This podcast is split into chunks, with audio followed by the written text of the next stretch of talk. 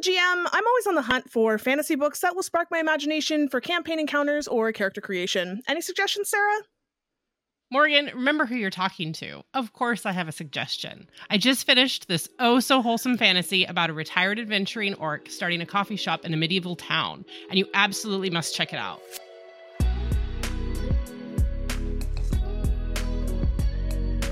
Hey! I'm your host, Sarah, and I'm your other host, Morgan. We are two sisters by marriage who love to talk about stories.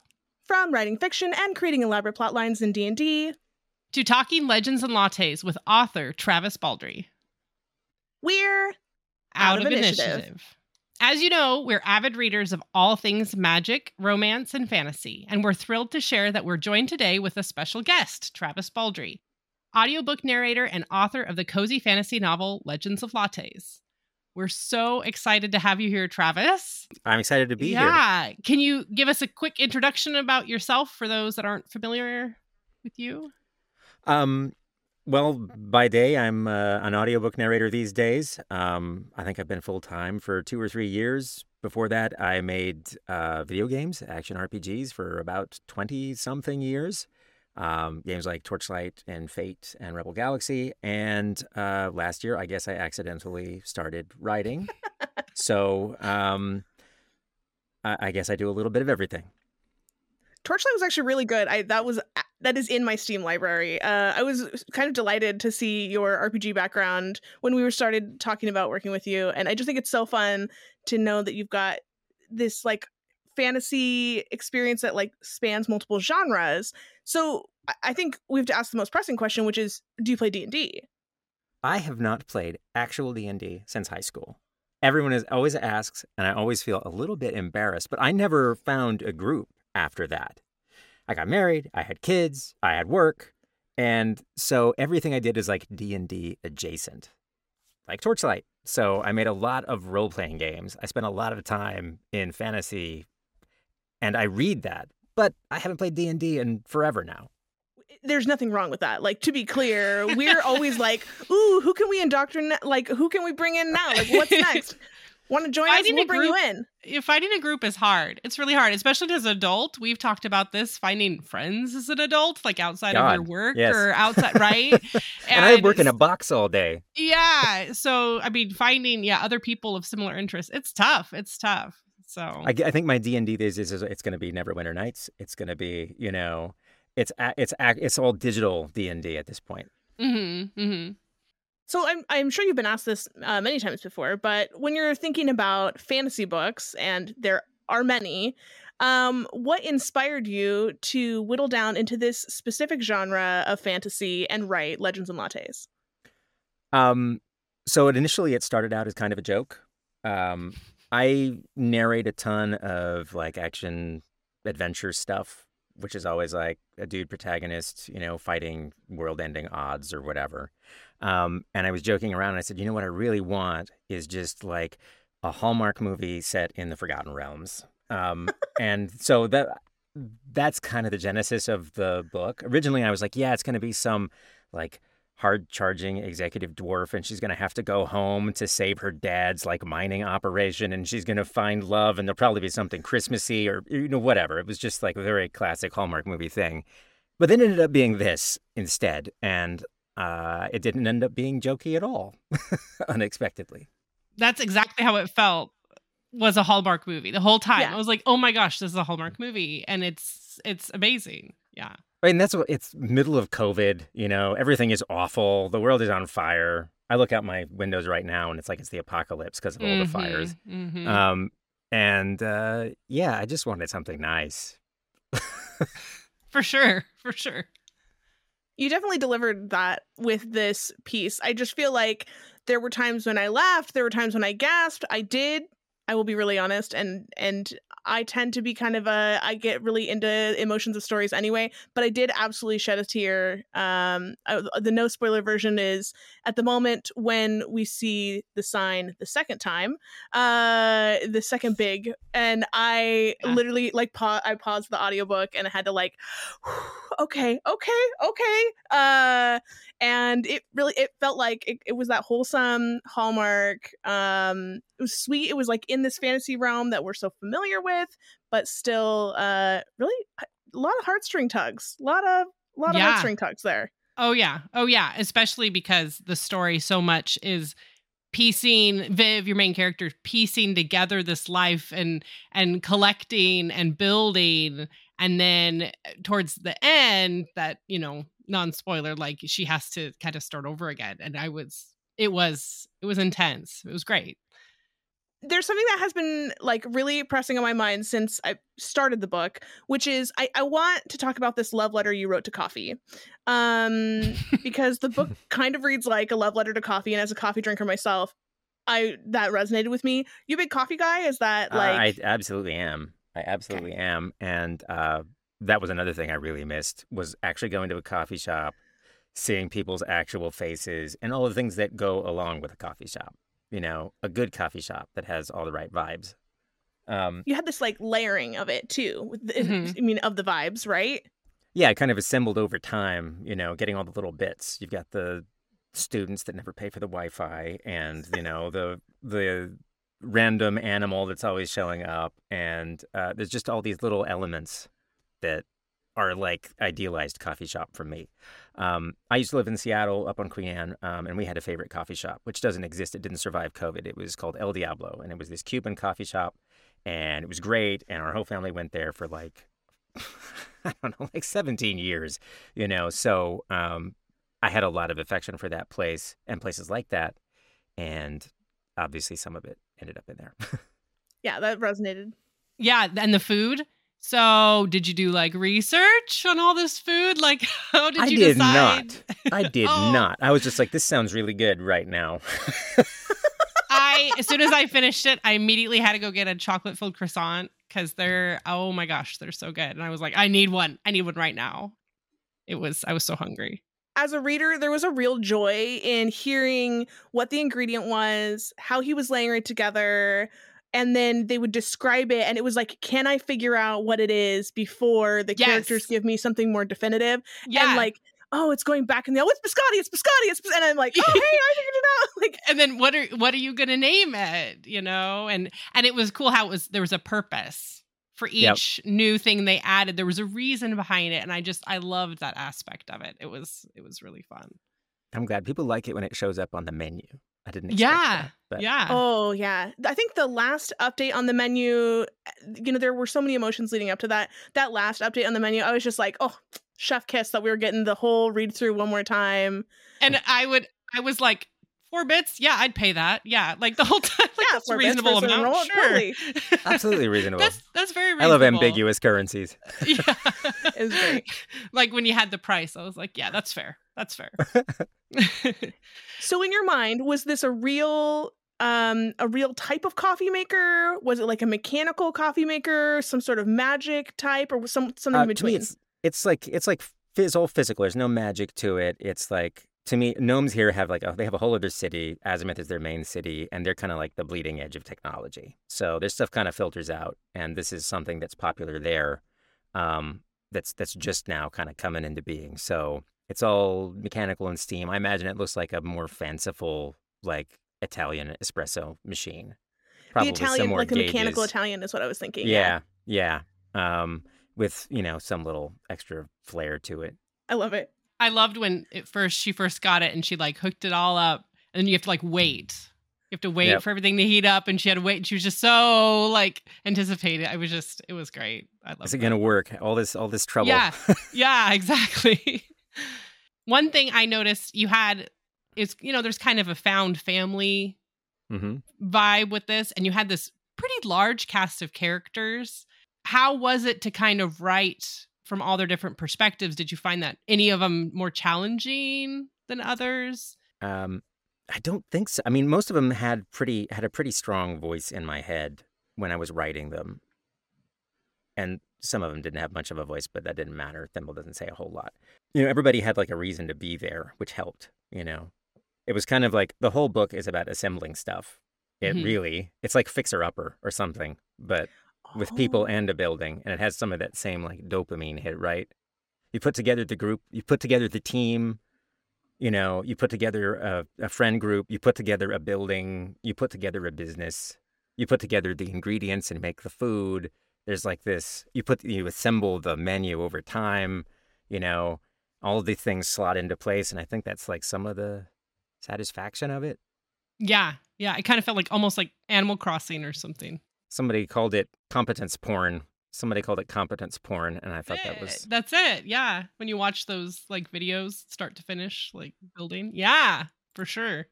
Yeah. Yeah. It's so satisfying. There was an element of like move that bus at the end and you like like yes, I can't wait to see what is upstairs. What is it? Um move the bus. We want to see it. Move the bus. Yeah. so were there any characters that you enjoyed writing the most or you felt um, needed more screen time? I liked writing Viv. Um I mean I, weirdly I really liked I liked some of the secondary characters. I liked Lack. I, I didn't expect I would like him, and then I did. Like even the so he's almost like a I don't want to. He's like almost like a he's almost a bad guy, but not really. Yeah, yeah. And I I I just liked I like enjoyed the fact that I liked him more as the book went on. Um, and I like Cal I, because his you know he's got very specific mannerisms and he's kind of like the sort of gruff dad. Mm-hmm. Mm-hmm. Always knows how to fix everything.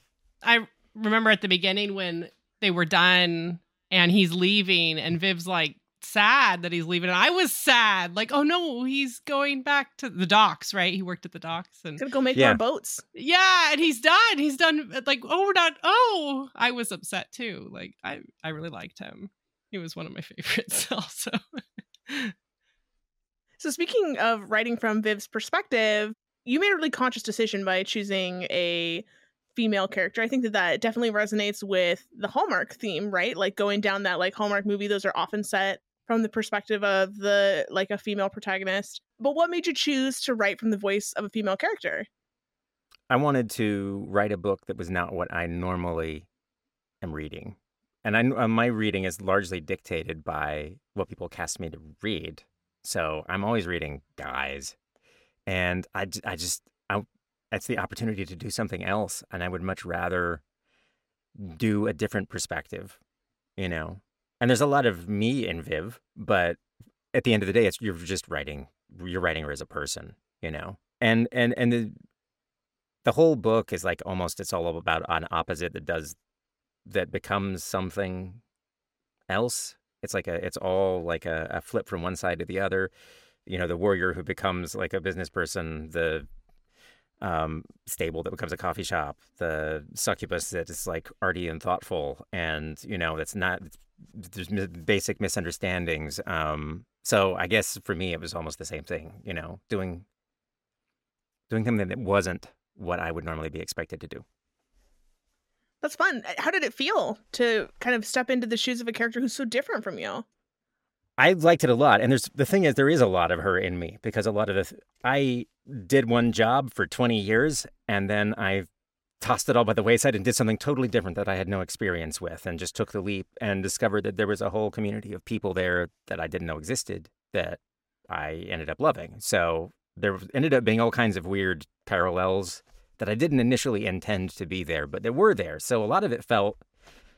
I, find Viv really easy to write because she has a very straightforward voice, um, and she can make mistakes, but she's she's an adult. Everybody in the book is like an adult.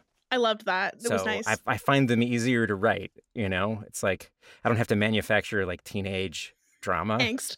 The dramas are like just really normal dramas to me, things that I don't feel embarrassed to write. Like I just want to figure out how to do this. I just need to figure out a way to make this happen.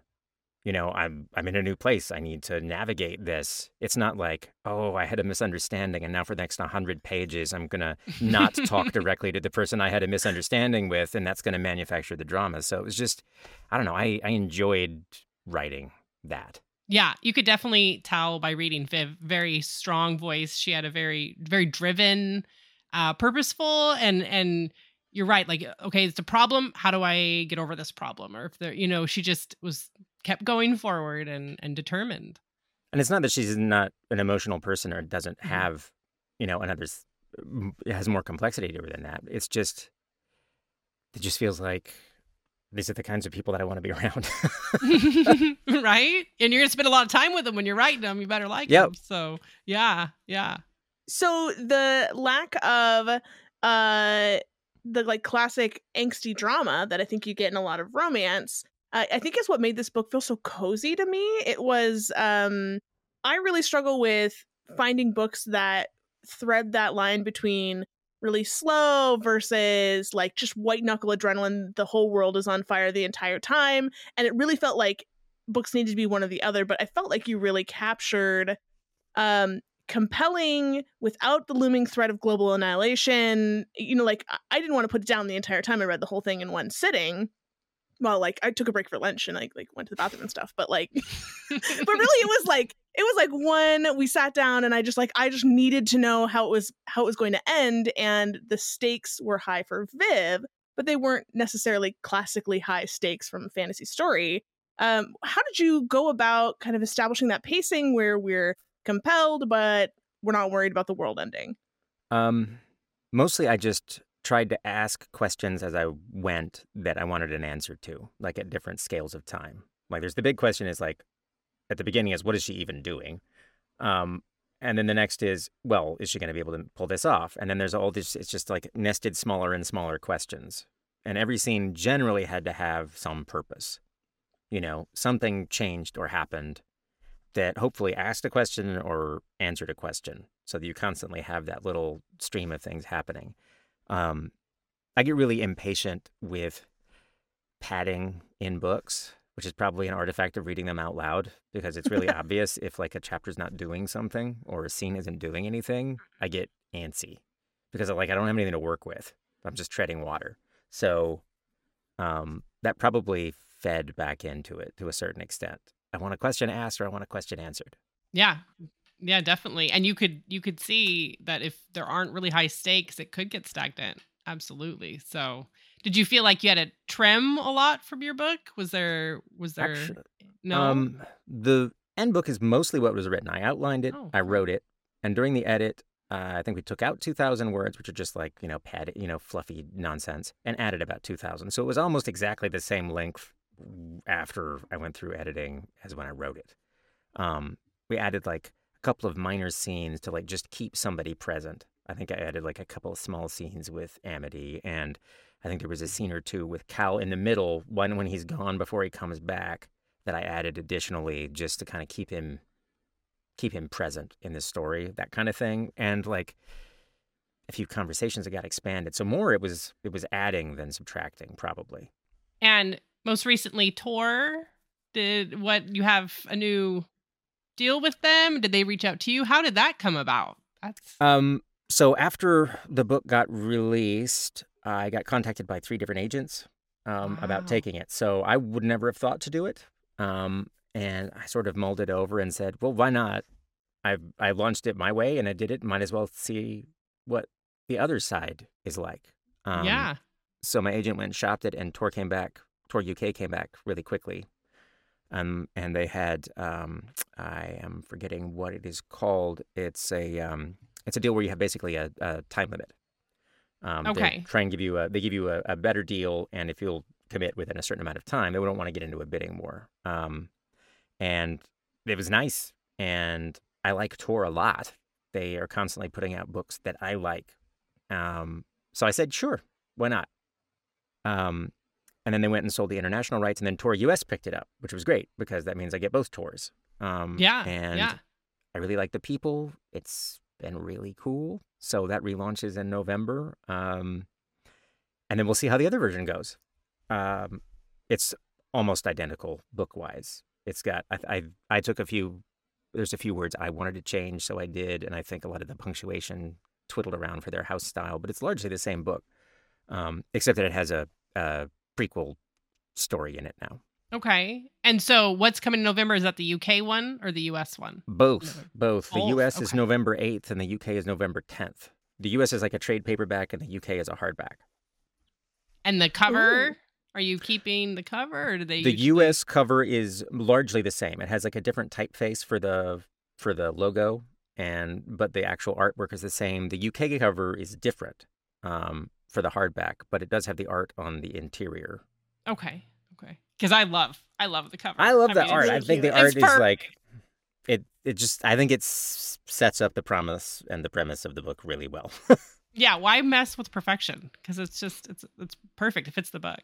the art. The artist is uh, Carson Lowmiller, and he did a great job. Yeah, I agree. I want to I want to talk about audiobook narration hmm and how that influenced your writing here. So, as an audiobook narrator, obviously you read a lot of books, Yes. uh, which I, I think it's fair to say probably shaped your writing. You, as you're talking about, kind of like trimming down the fluff. Uh, this book was really to the point, and it was really clean. And there were a couple parts where I kind of was reading them back out to my husband, just like, oh, I really liked the way this flow. Like this was a good description, like from a DM perspective and from a writing perspective.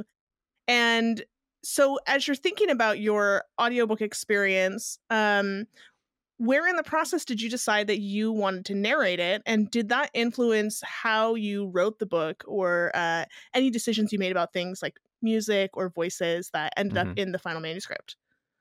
Um, I assumed from the beginning that if I finished, I would narrate it. So in my head, I was basically narrating as I went along. Um, I think that I've just kind of developed that muscle to a certain extent because I'm constantly reading and translating the voice. So when I was writing it, it was kind of like I was narrating it, which is really helpful for dialogue because I know what people sound like. I have all their voices in my head. I know what I know who they are, which is which is handy. Um, but yeah, I, I knew from the outset that I would just narrate it if I did it. Um, I wasn't expecting much out of it. I was doing it because I just I was going to write a book and I was going to go through the process that my authors go through to put it out and learn about Kindle desktop publishing and all this stuff. Um, so I, you know, I was hopeful that maybe enough friends and family would buy it to pay for my cover art. Um, but I could get the audiobook for free. So Did you when you're thinking about like how readers consume this material, do you have a like in your mind, do you think all else equal it would be better if they got the audiobook because that's, you know, even more of your voice coming through? Um, I mean, I'm really fine either way. I think the audiobook is a good I mean, it's it's probably the closest you can get to how I intended it, right? Because it's literally me and the pace that I would read it at and where I would put the emphasis on things. So, it's probably the most me version of it, but that might not be the best version for somebody. Um, also notably, I'm I'm not a female and I'm reading it from a, basically a female perspective book. Fortunately, I mean it helps that she's an orc maybe, but a little deeper Yeah. voice. Um, uh, but I'm really kind of fine either way. I'm kind I you know whatever whatever works for somebody. There's something nice about having a book. Yeah, both ways is nice. Yeah, yeah. I definitely there's some books that's like I, I need the audiobook, especially like if they're really dense or heavy. Sometimes I just need someone else. Or if they have really, you know, some of those fantasy sci-fi books and their names I don't know how to pronounce or the place Yeah. but they have the narrate, you know, that knows how to do it. I love that. Um, but this was great because it was you. And so you're you're right. Like it, it came through exactly how you want it to sound. And some of us, points to self, uh, have ADHD and like to listen to the audiobook while reading the ebook at the same time because it really does kind of force me to stay Yeah. in it the whole time. Uh, and it, and yeah, there's something to having the author doing the narration uh, that makes me like I, I trust it more, right? Like I trust that all these names and all these emphases are going to be where they need to be. I feel like I had a cheat code because I do this all the time, so it's nice to have kind of like that cheat of like yeah. actually narrating. Um, if I was not a professional professional narrator, I'm it's probably less likely that I would have read it. I probably would have would have reached out to somebody else to do it. But I have one last question. And uh, after I finished the book, I got online and I was searching and trying to figure out if anyone else had had the same question as I did. But and you can you cannot tell me if if you don't know, but Durias, the gnome chess player. yes, Yes. Yes. What is are we go- are we going to know more? I like I is- would like hi- my plan was to have him appear in other stuff. Okay, okay, because I that was like, plan. he's so cryptic, and I love him, but I was like, why? Why are you saying these things? What's what's going on? And of course, nothing. Google was was helpless. Yeah, there's not nothing. much to there's not much No. out there. Um, No. There's clearly like a kind of like a time thing going on with him. So, I the second book I was going to write was going to have him featured re- considerably more. And I got a ways into writing that book, and then I binned it for now. And I ended up writing a different thing because it just wasn't what I was ready to write yet. So the next book does not have him in it, but there's a okay. good reason why it doesn't have him in it. But the okay. plan is at some point to do what I intended to do with him. okay.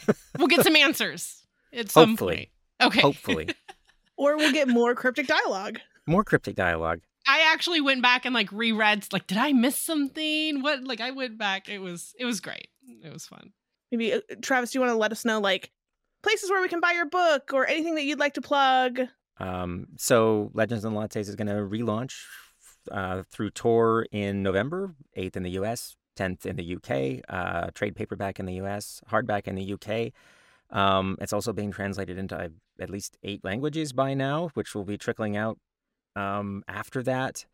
Um, and uh, the new version has a prequel short called Pages to Fill that's around 10K words. Um, and all the paperback versions will have that for an exclusive period of time before I think it's going to end up in other versions as well. Well, Travis, thanks so much for joining us today. Uh, we're so excited to pick up the new version of Legend and Lattes when it comes out. And if you want to hear more from Travis uh, and the two of us, we're going to be continuing for a part two, which is going to come out in two weeks. Thanks for joining us today. We've been out of initiative, but we're going to get back into it. So get out there, roll some dice, tell some stories, and we will see you next time. Bye. Thanks for listening to Out of Initiative, a podcast from Merely NPCs. For more from Sarah and Morgan, follow them on TikTok at Merely NPCs or visit them online at merelynpcs.com.